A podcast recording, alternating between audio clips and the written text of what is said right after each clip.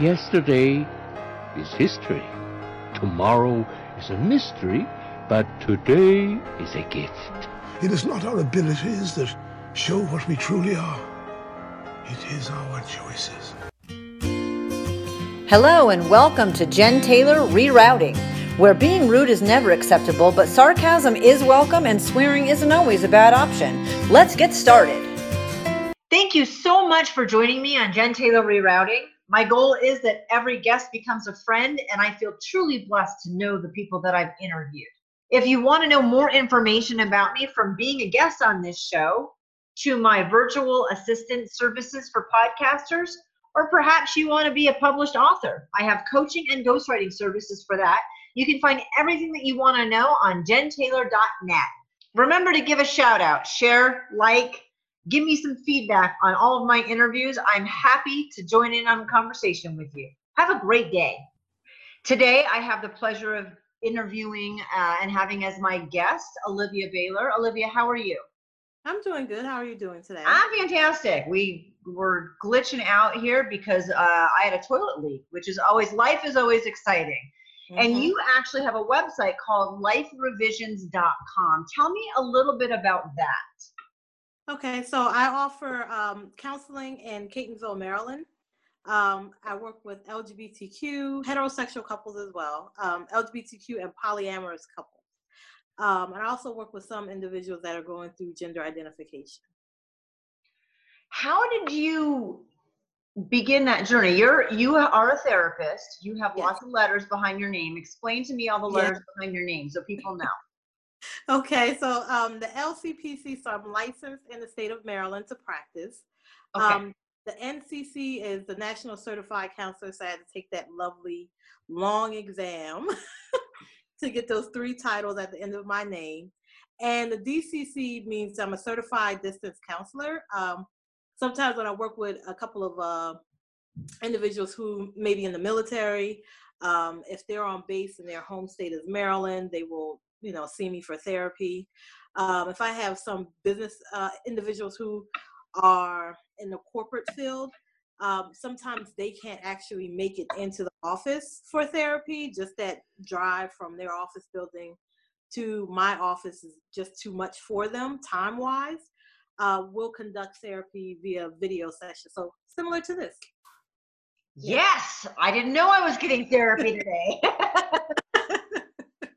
So you grew up in New Jersey, and I'm from New England also. So I understand people that are not from New England don't understand what a different attitude there is. When were you born? Um, I was born what year? 1984. Okay, that just gives people an idea because they can't see us. Yeah. Um, so 1984 in New Jersey, and tell me what that was like because you had a Nigerian dad, and I'm thinking that was a strong influence. So let's start going through that process, that that history. Yes, I come from a very unique uh, background. Uh, my father is Nigerian um, and has some um, Spanish in him as well, which is whole nother story. Um, and my mother is actually from South Carolina, so she is a very strict Southern woman. Um, and I was raised in New Jersey, so I didn't have the same amount of opportunity as other kids who could run around and just, oh, I'll be back tomorrow. I'll come back, you know, nine, 10 o'clock. My parents were very strict when it came to education. Um, they were very strict when it came to following rules. Um, and it did cause a little bit of struggle as I was growing up, but now as an adult, I appreciate it because I, I kind of see what they were trying to do. What now? A Southern Belle? How did they meet? um, so when my father came over um, to the states, he actually was uh, he joined the military. Um, so he's a Vietnam veteran, and um, when he was in base in um, South Carolina, I can't remember the exact base that he was at. Um, he went out, you know, they would go out to party, and my mom was there, and she met him at the same time. Um, she always used to say, "I really didn't like your father when I first met him." he was just a very cocky individual, but it works out. You know, they're the yin and the yang.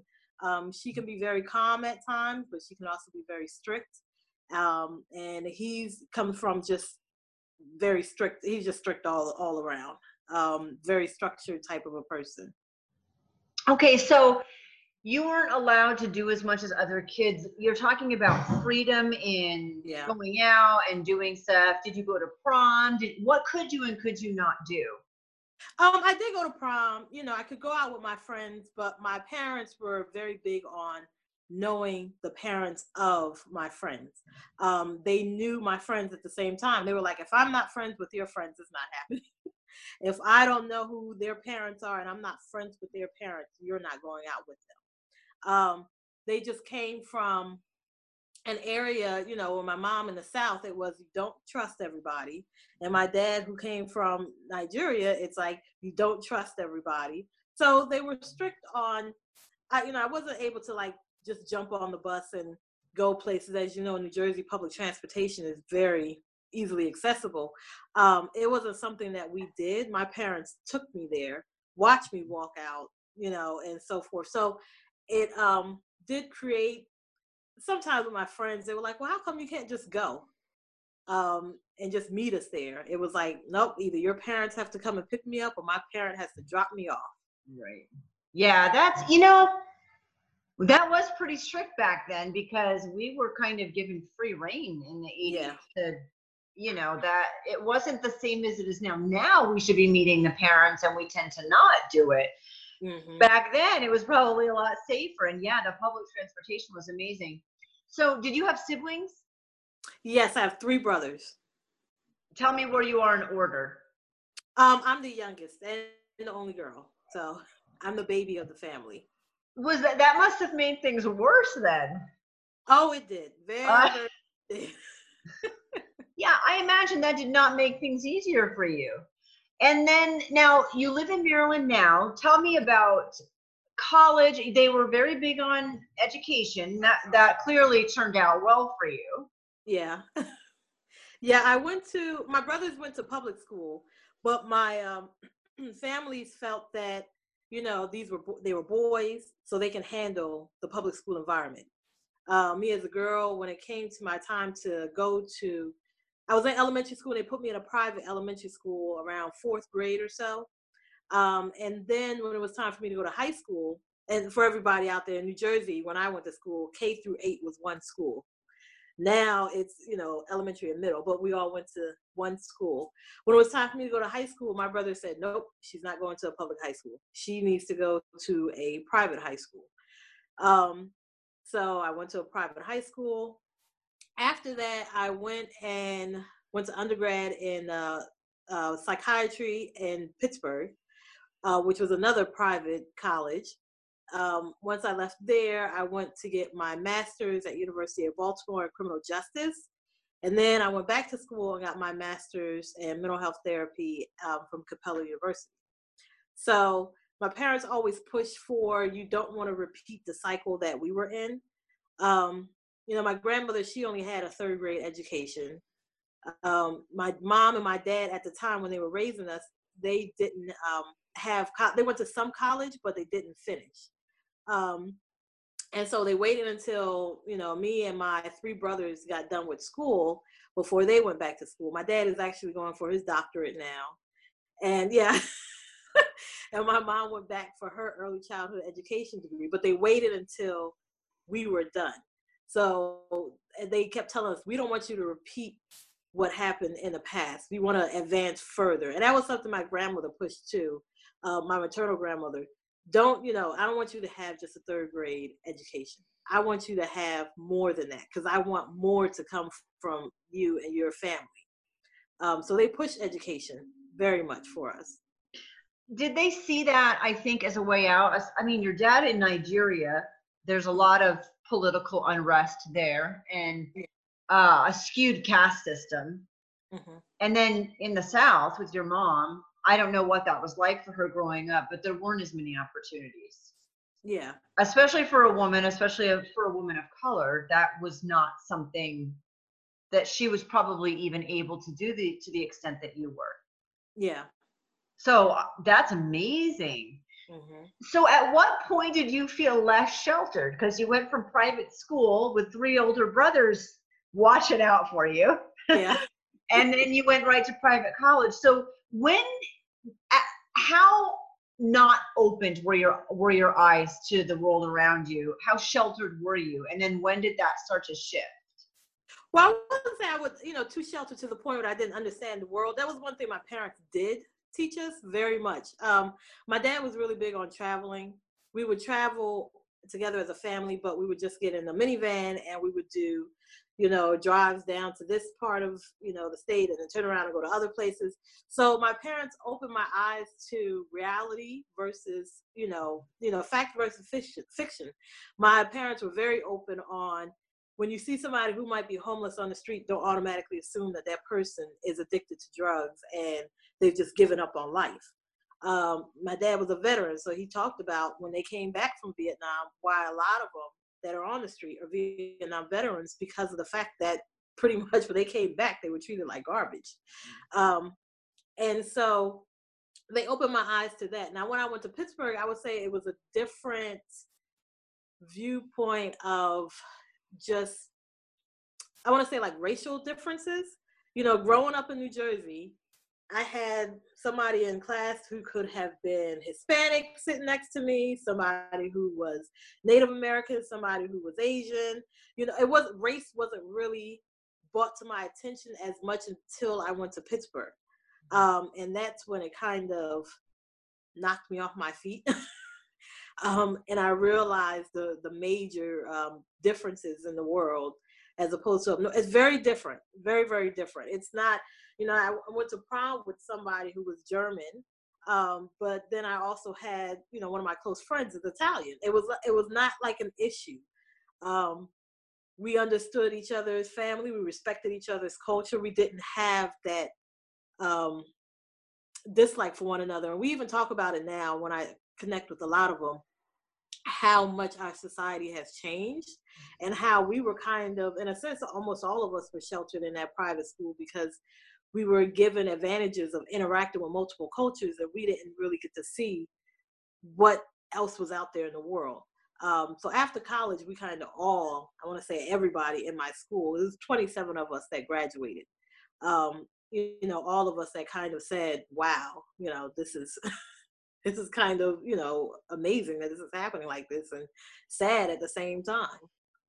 I think that's something that's really common. I was born in 70 so uh, quite a bit before you but we were raised exactly like you said just multicultural. I grew up in a portuguese neighborhood and there was never any thought given to different cultures or different races or like nothing. It was just an accepted. And I think that's because when people come from other countries and they kind of settle into New England, which is pretty common, um, we get each other. Everyone kind of gets each other because they've all they may have come from a different country and settled, but they've they've done that same process.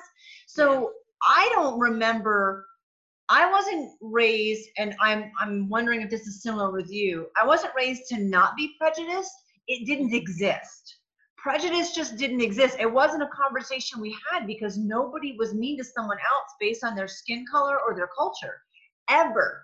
And yeah. I didn't know it existed until my second year of college when I moved out west and it was against people that were Hispanic. Mm-hmm. And then I moved to Hawaii and I was the blonde one and it was against me. And then I moved to the South and it was against people of color. And I thought, holy cow, this is everywhere. But New England tends to be this pocket of complete acceptance Mm-hmm. Is that kind of what you found also? Yeah. Yeah, we I mean we had acceptance. We had multicultural days at school and mm-hmm. you know, we would have um, you know, block parties and we would get to eat Hispanic food, we would get to eat right. Jamaican food. We weren't like biased to it. And no. you're right. It was not until you kind of leave that area. And you know, I want to say like New Jersey has those small towns. Mm-hmm. And it's like in the small towns when I was growing up, I could walk down the street and I could point to multiple different people that I knew. Right. Um, it's not really the same now. You know, of course, I've been gone too long, um, and it's just changed overall. But it seemed mm-hmm. like um, that, that's kind of lost. That small town. It, I mean, it's not really that small, um, but like we just had that relationship with one another, mm-hmm. and we didn't disrespect one another. And I feel like that. You're right. I mean, I'm in Maryland, they don't want to, a lot of people don't like to call Maryland the South, but it is the South. It's past the Mason Dixon line, so it is the South. Um, but even here, it's, you know, very prevalent. There are areas that you can go to that you could tell there's a majority in that area. Um, and you won't get the stares necessarily, but you're aware of where you are. Very, it's very different. It's so sad because I wasn't Portuguese, and man, those women could cook, and I loved yeah. growing up in a Portuguese. My mother could not cook. Mm-hmm. Um, I just thought it was, it was cool. It was fun mm-hmm. that everybody was different, and that was something that that was the common thread that we were all so different. I think growing up, I was in Rhode Island, Mm-hmm. And uh, it's sad that we've lost that. And that was part of the safety and going from houses to house. Man, you did not mess with those women. Yeah. Nobody would have messed with any of us, you know, because those Portuguese moms or Italian moms. So mm-hmm. tell me a little bit about your the Nigerian input in your background. And you were raised more inner city, but you were in a private school. So there's a complete dichotomy there. Yeah. So I have all these questions. okay so um, you know, my dad made sure. Unfortunately, I, I'm not really good with the language, um, but overall, my dad made sure that he instilled certain things from him that he was raised with, which is respecting of the elders, respect your culture, don't forget your culture. Um, don't forget ever from where you came from. So I, you know, every time I go back to New Jersey, I stop by my old house. I stop by and I see my friends. I always um, you know, call my friends. I remember the people who were there for me all those times ago. Um, and the people who, you know, are there for me now. But he never wanted me to forget those people. It's like if you ever, you know, one day hit mega millions or win the lottery, those are the people that got you to the point where you got from point A to point B. So you can't forget forget them. Um, he also really pushed in us, um, you know, just making sure that we manage our money well and don't spend it on something that you don't need. My father was very tight with his money, um, he still is.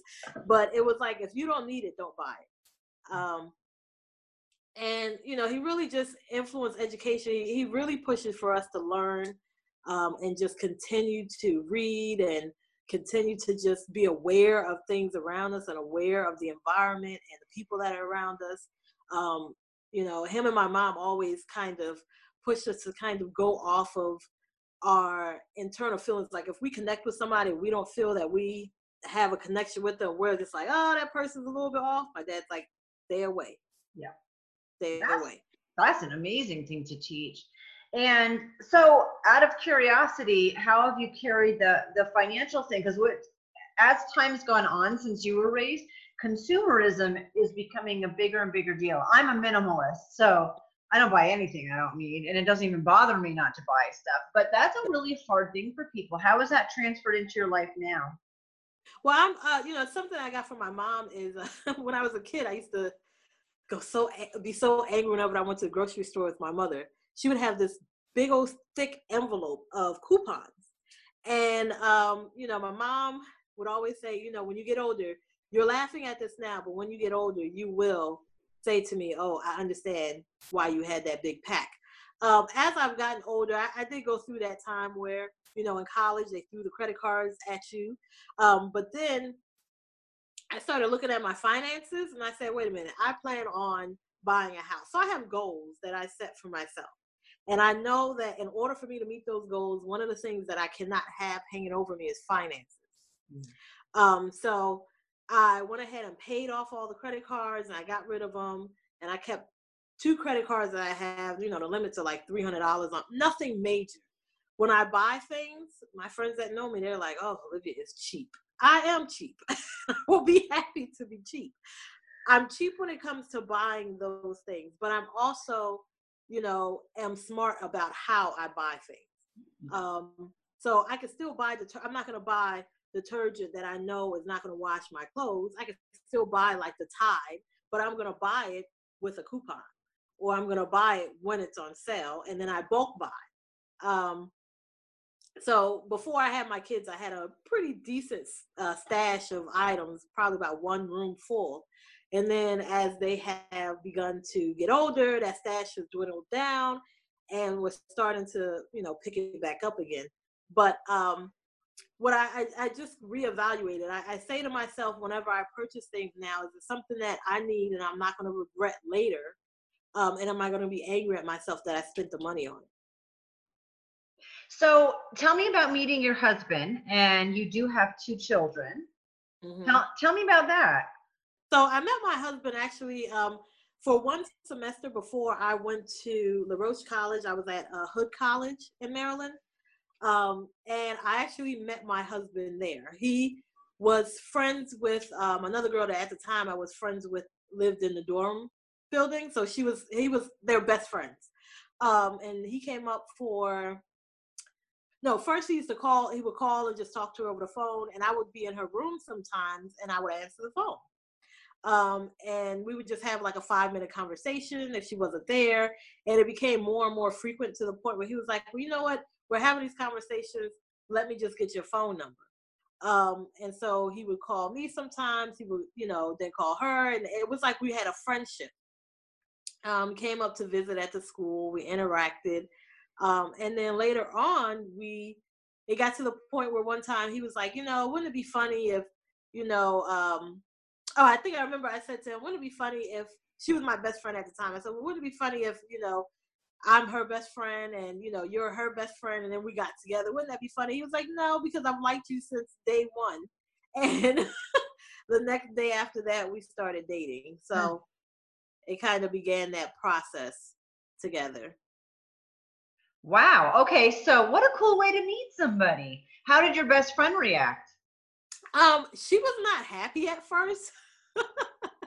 um, because she really didn't want I guess you know now those those draw those lines were drawn. You know, it was it used to be before where she could say something about him to me, and then I she could say something. You know, it it was like now she knew that she couldn't get into that um that middle. She got a little bit angry.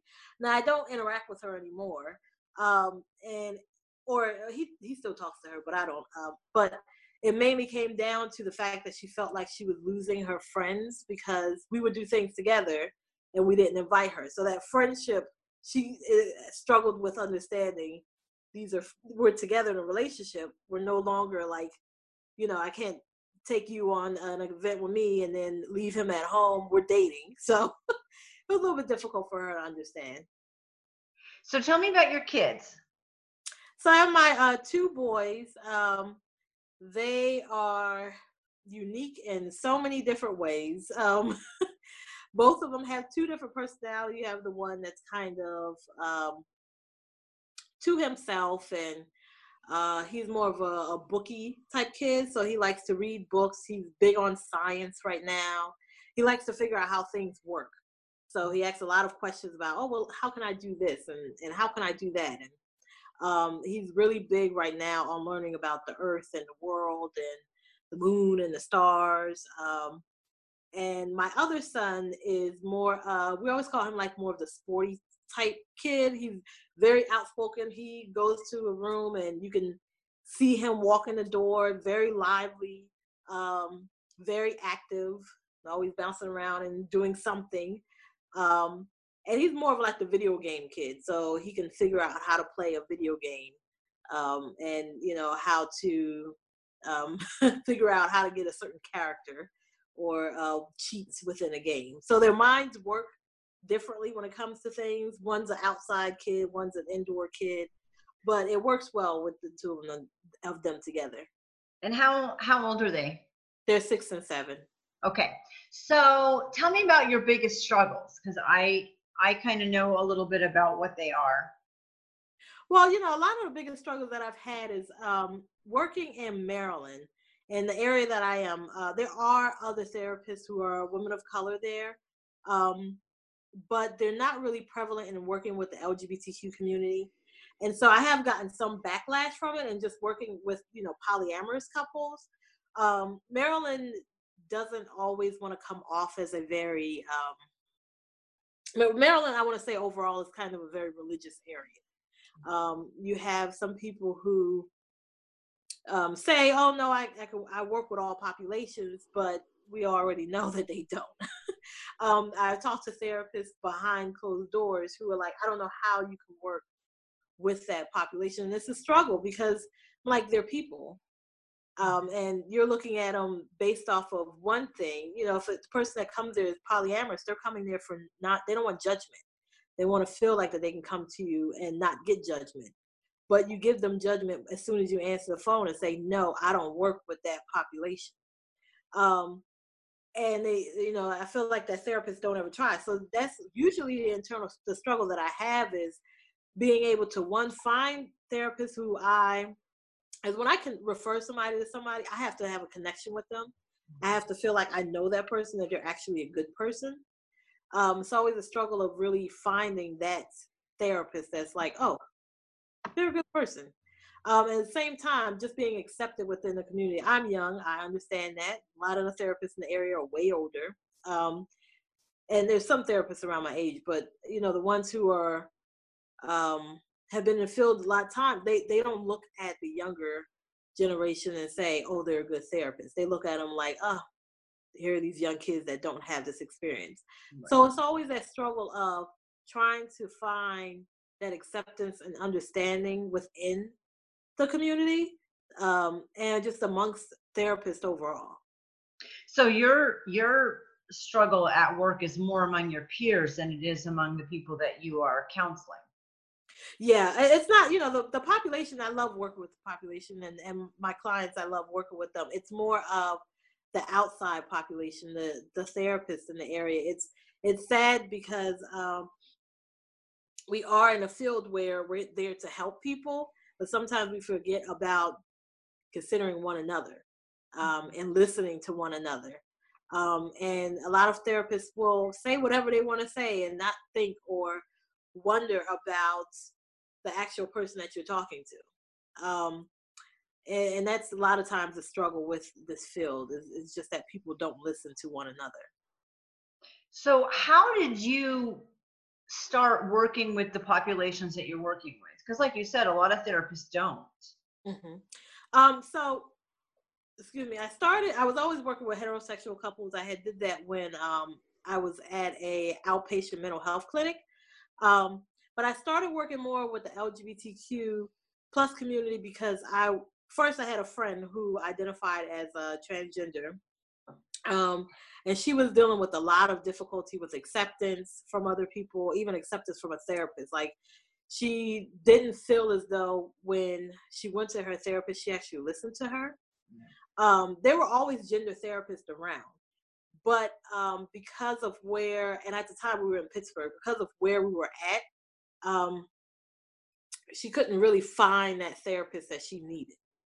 Um, so she felt sheltered and, and closed off, like, you know, well, who can I go to? And I saw that and I was trying to figure out why it was so hard for her. And when I started going into therapy, it was a lot of times from when I was in the criminal justice field as well. So I had my friend who was transgender. Then I was working in um, uh, group homes, and a lot of the kids that were in the group home identified as either as either gay or lesbian. Um, and when I would talk to them, I would ask them about why they, you know, were in the group home. Um, a lot of them is because you know their parents just said, "I can't deal with them anymore. Their behaviors are out of control." But it wasn't really that. It fell under the lack of acceptance from their family, family putting them out, um, kids lashing out because they didn't have a voice and they didn't have anybody to talk to. And I became kind of that person in the group home, but I didn't have the qualifications for it at the time when I was there. I only had the um, bachelor's degree. So I went off and first started with the criminal justice degree because I wanted to understand the criminal justice system and how these kids were getting looped into the system without acknowledging their mental health issues and then I went into the mental health uh, field to kind of tie it all together. Um, and now I kind of I have a better understanding of why some individuals who are adults have become adults because they were criminal well not criminals but they were involved in criminal activity when they were kids. Um, and i just work with the population to understand and be there for them. You know i'm an ally to the population um, but i'm there to support them holy cow. So that was a really no, uh, an indirect route to how you started doing what you're doing. Yeah. So as far as working, you have this challenge to meet the needs of a community that's not having their needs met in lots of ways. Is that a challenge yeah. to you? It is because, you know, sadly, a lot of therapists don't go for the necessary training. Um, and if somebody is coming to you and they are dealing with anxiety and you're an anxiety specialist, you should be able to work with somebody because they identify as being gay or lesbian or bisexual. It shouldn't be, well, I can't really work with them because they are gay, lesbian, or bisexual, even though their issue is something that I specialize in. And that's what I hear a lot. Um, I don't specialize in every avenue of, you know, mental health diagnosis that a person may have. So I do have to refer out a lot but um, I always try to make sure that the client is aware, like when you find that person, that therapist, make sure that they're actually going to be working with you for you and not based off of anything else that um, they may look to and say, well, I don't agree with it. I hear a lot of, you know, I don't agree with it, but I'll work with them. That that's not it's not helping them. um, why do you want to work with them? Have you ever interacted with the population before? Have you, you know, been there when they've gone through their struggles. Like, how can you justify helping if you haven't even tried to walk in their shoes? Not saying we can ever feel them, but just even walk next to them. How easy was it or difficult was it for you to start from where you came from? And I understand your curiosity because of the criminal background and having friends and stuff, but you're a heterosexual couple. Mm-hmm what were what were the difficulties in understanding this this other population that's can sometimes be quite different? And you're right has other mental health issues.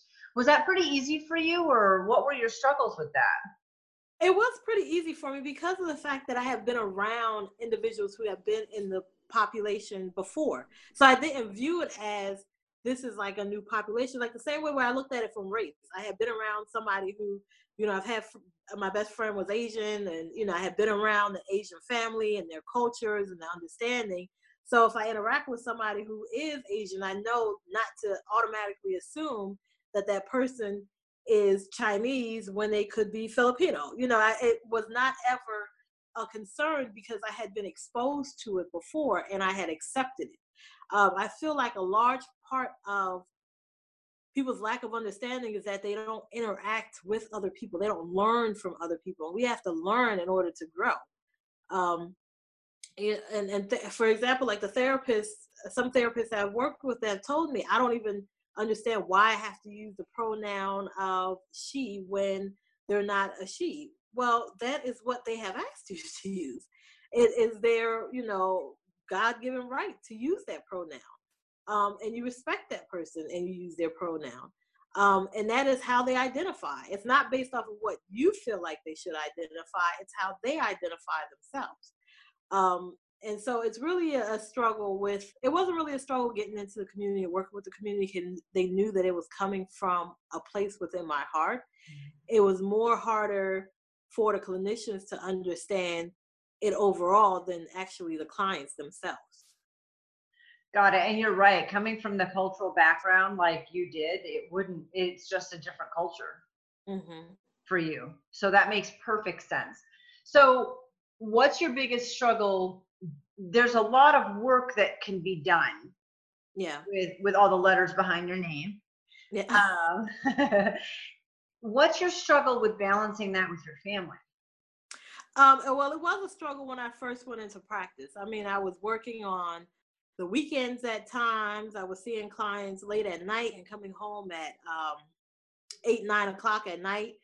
And my husband, you know, sat me down and said, "You just you can't help everybody. You just have to set some boundaries with yourself because we also have kids as well, um, and they're a priority. You won't get this time back."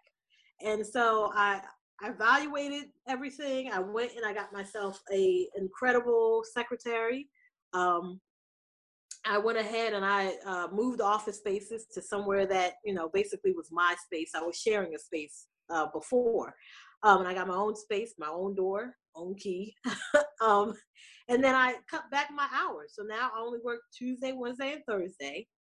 Um, I don't work Fridays so that I can just either take care of the house or watch my shows with my feet up.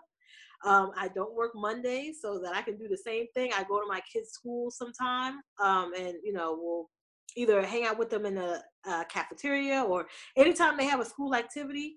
I've made sure that either I am there or my husband is there, and if either one of us can't go because of work, um, you know, obligations, my mom will actually go and she will be there. So we make sure that the kids know somebody's going to be there for you when you need something. Um, and I usually am done by I go in at nine and I'm done with my last client at six forty-five, and I'm back home. Um, and this is the pattern that I've had, and I made sure when I step in the house, um, except for with my book, and I will admit that with my book, when I've stepped in the house, I've had to work on it. But um, without since uh, before my book, when I walk in the house, that's it. I don't pull out my phone and do any notes or anything anymore. I put that away. Uh, my kids know work is at work, and when I come home, I'm at home. On the weekends, they have my undivided attention and time. I love this. I think as a therapist, you probably see this far more than I do, especially as women, especially as moms, especially as people who work, right? We don't value self care anymore or setting boundaries or saying no. I have no problem saying no. But how long does it take us to get to the point where we're comfortable saying no to stuff? And it's not because I can't or I'm busy, it's because I don't want to, because yeah. it's not a priority. So, how hard was it for you to make that shift? Because that's a big one for women. Yeah, it was hard for me to do that first because it, it was, you know, I was starting off the business and I, I said, you know, I have to have these hours open. I felt like I have to in order for me to meet certain needs financially um, as well as get my name out the community. So when people would call and say, "Oh, well, can you come and have a session at eight o'clock?" I would just say, "Oh yeah, sure." You know, it wasn't like, "No, I can't," because I have a family at home and I'm going to be tired when I wake up the next morning for my next client. Um, I've even adjusted it even more. You know, I used to go in at eight o'clock and I stopped going in that early for safety reasons because I would get out there so early and it's so dark um, and you know, I'm, you know, I'm not that tall, um, but I, you know, I'm a female just walking into my office by myself. So I stopped it. I said, no, I'm gonna set these certain boundaries, and I'm gonna stick to them. Um, and my secretary has been really good with making sure that I stay with those boundaries. I told her when I hired her, I need to make sure that if you know if you don't see me having lunch on a day, you need to make sure you add it in there. So she puts it in my schedule. And if a client calls and says, "Hey, um, does she have any time? That's the only time I have open. She would tell them, no, she does not have any time open. Um, she's, you know, it, I had it was very, very hard because I felt like I was failing my clients at the same time. Um, but then I reevaluated myself and I, I realized I said I'm not going to be any good for my clients if I'm not good for myself. So when I go back to work on Tuesday, Wednesday, and Thursday, I'm well rested. My mind is clear. I'm ready to, you know, listen and be there and support them instead of me feeling like I have to do it. And when I moved it from me being an obligation of I have to to I want to or that I can, um, it, it changed my overlook overall how happy was your husband? Well, first of all, he was kind of right, and yeah. we all like to be right. You need to set boundaries. You're right. yeah. um, I mean, th- this is a common conversation in all relationships about yeah. Because I mean, he's right, and we all know it. You're not, you never get that time back, and I have no problem telling people, you know, I can't do that at that time um, because I really like you and the opportunity, but I like my family more. Mm-hmm. And um, that's hard for people to wrap their minds around. I think, how? I mean, why did I have this family mm-hmm. if they weren't a top priority?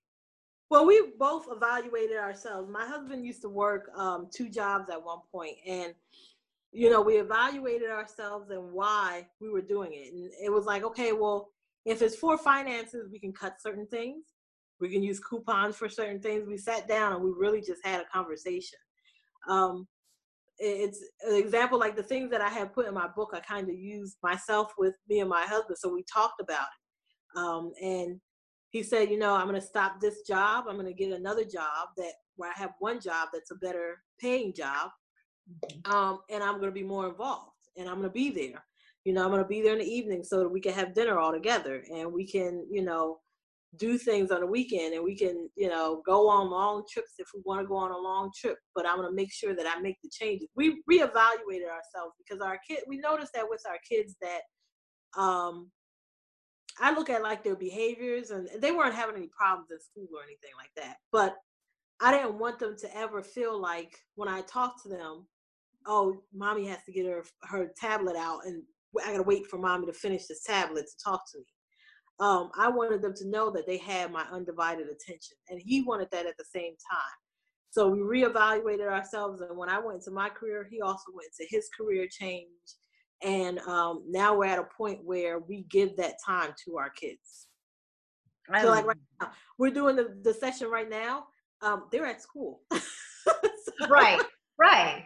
And that's how I mean I set my hours from 9:30 in the morning because that's when the youngest is gone at 9:05.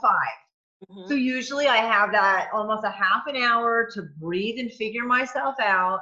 And then I am done. I will not schedule past 1:30 because if it's an hour and a half, I need to be done by three because that's when my kids walk in from the bus. So my schedule is my kids' schedule for the most part. There are some exceptions, but for the most part, and yeah usually fridays fridays are my lowest key day so mm-hmm. I, I absolutely agree and you know you have to women especially women we need to prioritize what's important and i didn't have these kids for them to be the ones that needed to go to therapy yeah you know? that'd be terrible for you so uh, you've alluded to it you've mentioned a couple times you have a book coming out november 1st which is coming right up yeah. So tell me all about this because being a published author is a pretty big deal. It is. I, you know, this was a book that I really started the book originally because I, when I give out, uh, when I work with my clients, I give them homework, you know, and everybody's like, oh, you give out homework. Well, I give you this because I don't want you to feel like the only day that you work on yourself is when you come into therapy for that 45 minute hour session that we have. That's not enough. You have to work on yourself every day.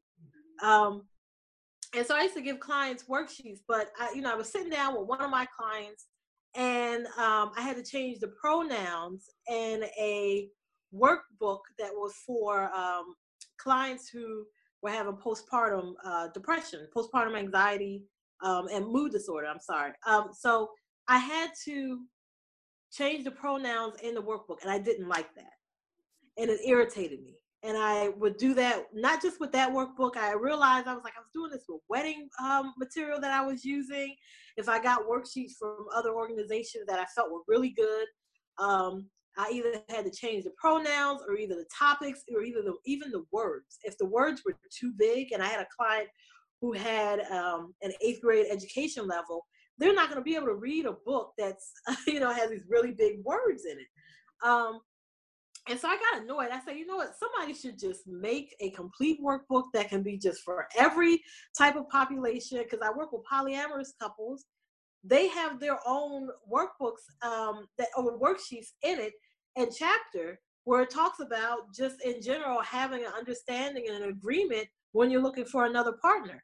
Um, and just the wording, just put in there partners instead of just a couple or you know um, you and your husband, you and your wife. And that's how the workbook came up. So I pretty much was able to finish it in two months. Uh, it's over 200 pages of just worksheets that I have used. Um, and I actually had to stop myself from putting more in it. Um, and it's exciting. So I'm glad that I was able to finish. I have, let me show you a photo of it. I was glad they were in my little stickers. But I was glad I was able to finish it because in reality, it really needed to be done. It really, really needed to be done. Now people won't feel like that in order for them to get a premarital counseling workbook that um, they have to find it and scratch out certain pronouns or um, they have to, you know, look at it and say, oh, well, this is for a heterosexual couple. So, you know, it's a he and she pronoun in here, but we'll just scratch it off. It hurts people so it's called Before I Do. Mm-hmm. It's before I do, it's a um, complete premarital counseling workbook for heterosexual, LGBTQ, and polyamorous uh, couples. So you have different sections. So if I bought it and I'm heterosexual compared to to someone else that was a polyamorous couple, we mm-hmm. would do different sections of the workbook. Is that how you did it? No, you can do the whole workbook. Um, okay. and the, basically, I made it so that it's for everybody. Um, there are topics in there, and it'll say in there, you know, for um, polyamorous couples. You can skip that question. Um, talk about religion. So the chapters overall, um, there includes uh, marriage preparation. So we talk about expectations and assumptions in marriage. You know, we always assume, oh, I assumed my husband was going to cook dinner because he knew I was coming home late. You can't assume. You know, you have to communicate. Um, I talk about infidelity, household roles in here, and we discuss, you know, if you're a person who's LGBTQ, your house and your you were raised in an LGBTQ household, your roles will look different as opposed to a heterosexual uh, person, but you may not identify within that population. So understanding the expectation that your partner has. Um, chores, friendship. I talk about friendship in here. Again, I put a little bit of my life in here. what if your friends become a problem in your marriage? What are you going to do then? Um, uh, sex and intimacy, your expectations with sex and intimacy, and what your partner wants, what your partner likes. I get a lot of couples who come in there, and their issues are largely around sex and intimacy, children, and finances. And all of those things are talked about in this workbook. Um, death and dying, we talk about as well. Nobody wants to think about it, but it happens. It's the guarantee that we have in life. Um, second marriages, we have a section on just for polyamorous partners, but anybody can do it because it talks about just having an understanding within um, your relationship of what type of rules and guidelines and boundaries you want to have um, disability and illness. So I have some issues that not most premarital counseling books talk about, but I talk about disability and illness. People get into car accidents, people get diagnosed with mental health illnesses. Um, a lot of people who are in the military, this is a section that they will work on as well if they, you know, do get become disabled. Um, personal space and quality time I talk about in here. Yes, everybody needs and deserves their individual time. Uh, I talk about interracial relationships. So being aware of your own internal bias that you may have with in regards to the race, if you notice that your family feels a certain way, um, interreligious relationships, stepchildren. We some people have stepchildren. Have you even created a bond with that person or those children? Um, infertility, and I talk about uh, postpartum mood and anxiety disorder as well, because there's not a lot of support there when you before you get married you don't think that that could happen to your partner um, but it can. And i even have a, a, list in there about just asking family members to hey i know you want to hold the baby but can you do the chores? Can you help clean up? Um, in-laws i talk about that and the struggle there communication having a military partner self-esteem. That's also a topic that is in there as a chapter on that because in our relationships sometimes when partners gain weight, lose weight, their self-esteem is attacked and that causes some issues. It's like well they always talk bad about themselves and I, am sick of hearing it. Well how about you boost them up? How about you be there to support them? Um, and also talk about domestic violence. The reality of it is that it does happen in relationships beforehand. People get married and they say they were never like this. They were like this from day one. You just weren't aware um, that they were like this. Um, and then I talk about addiction as well, and then I also talk about suicide. So those Holy topics. Cow. yeah, I, I'd say that that's comprehensive. holy, I mean, holy cow! I, I am so impressed because I've never heard. I didn't have an issue with postpartum depression, for example, mm-hmm. but I did go through infertility. Mm-hmm. Like there's things that you just don't even know, you don't know to ask if you don't know to ask or talk about. Those are there are a lot of subjects in there that you would never even think to ask because until yeah. it comes up, it's not an issue. But how are you going to handle it if it is an issue? Yeah. Holy cow! What did you want to add that you didn't? That you stopped yourself? What's book two? Olivia, tell me what book two is. I can't. Not yet. I not, it's probably already gotten an extra 40 pages in book two. I go deeper into the topics. There's more worksheets that we talk about. There's more um, issues that, you know, is discussed. And with my clients, whenever I meet with them and if I give them worksheets, a lot of times I create it myself, or either I try to find it from different places um, that don't meet all the expectations that I I have. So um, I think like that. I love worksheets. I don't know why. I'm just a, a person that likes to do that type of hands-on work. Um, and it this is 200 pages worth of the items. So out of all of the chapters, which were majority of them or the introduction, are probably about a page each. The rest of it is just worksheets. So, well, I love it because I am huge supporter. Um, we journal. Mm-hmm. We so we journal, and I love journal programs. Our kids have little books that they even our seven year olds. You know, just write about your day.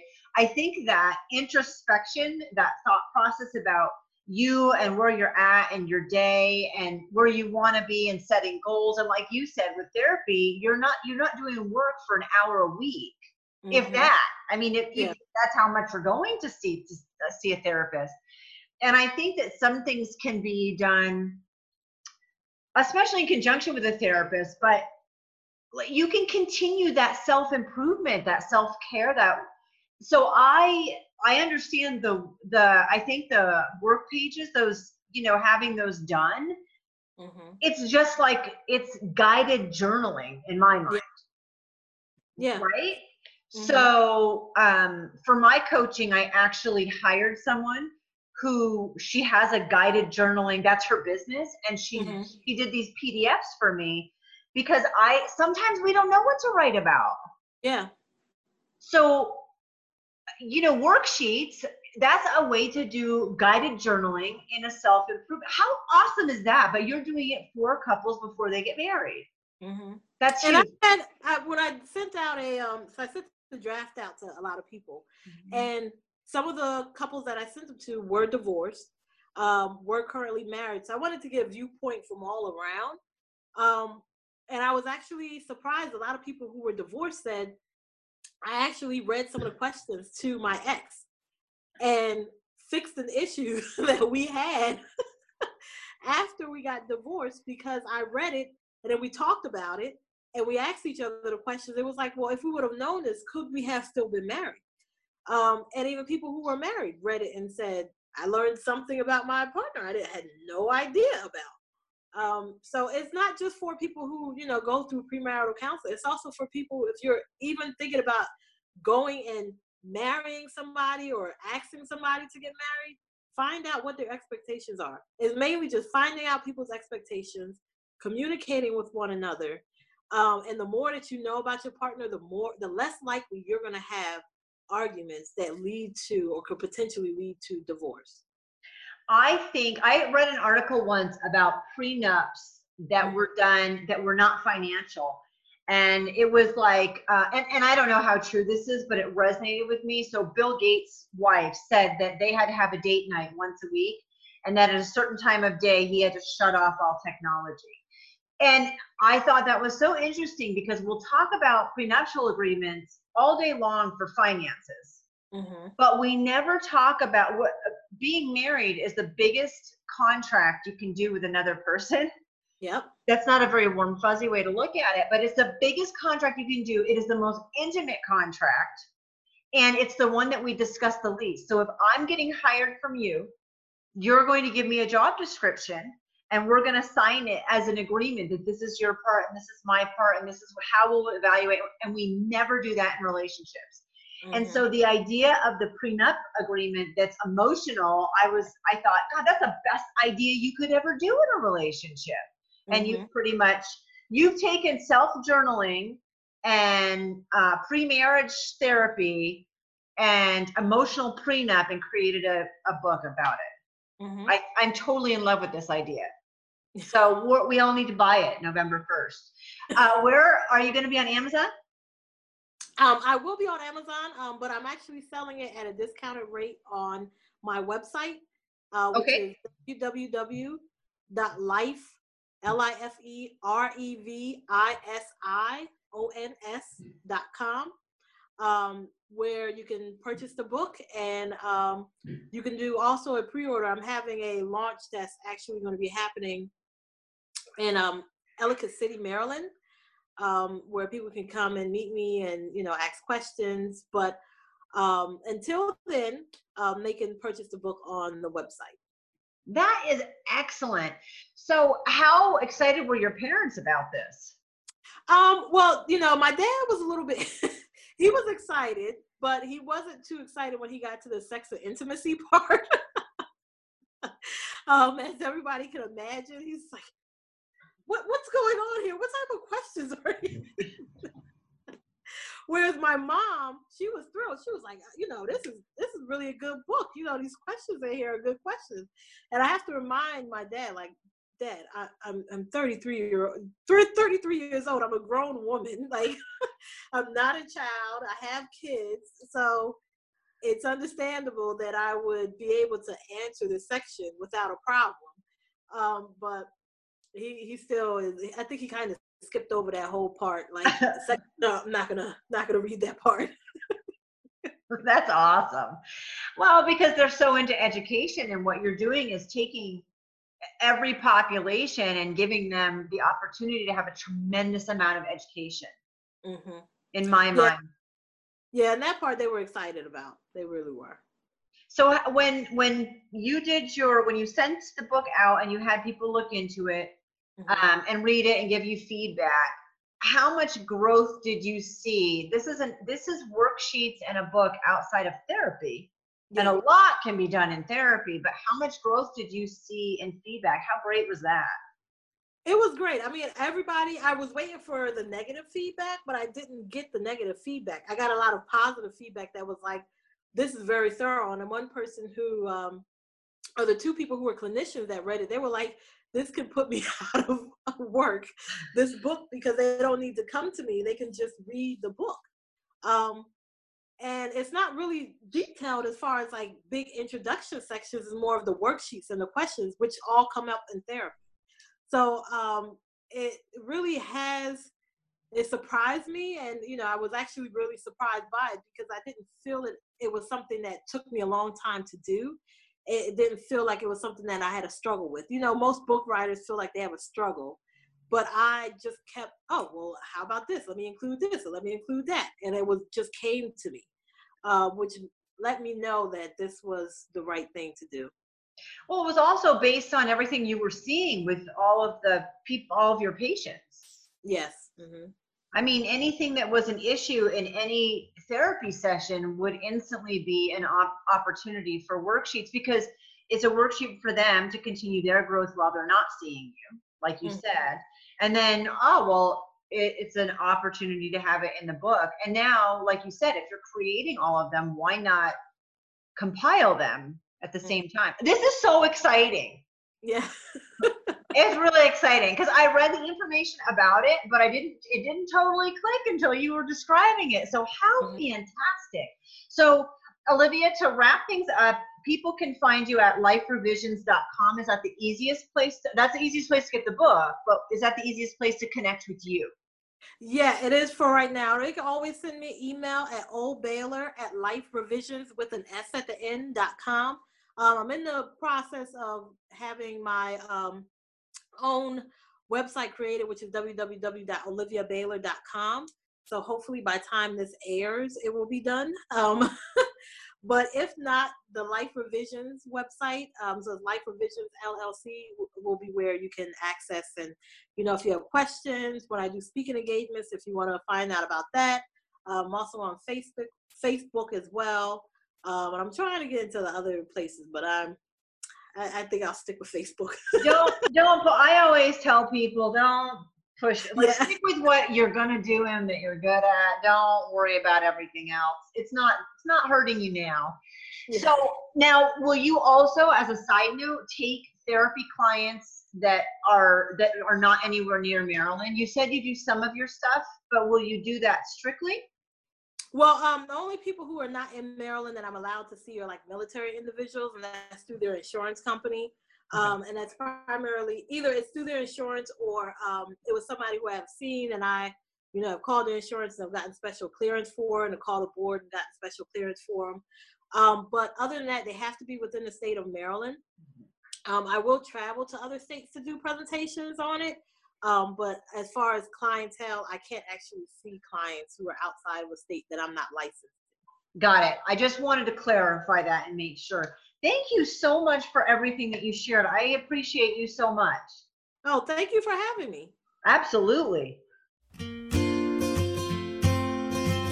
Thank you so much for listening in to Jen Taylor Rerouting. Like, share, and of course, comment. I welcome input with attitude. Get a copy of my book on Amazon, Hello, My Name is Warrior Princess, or check out my website, jentaylor.net. And if you still want more, sign up for one of my coaching packages.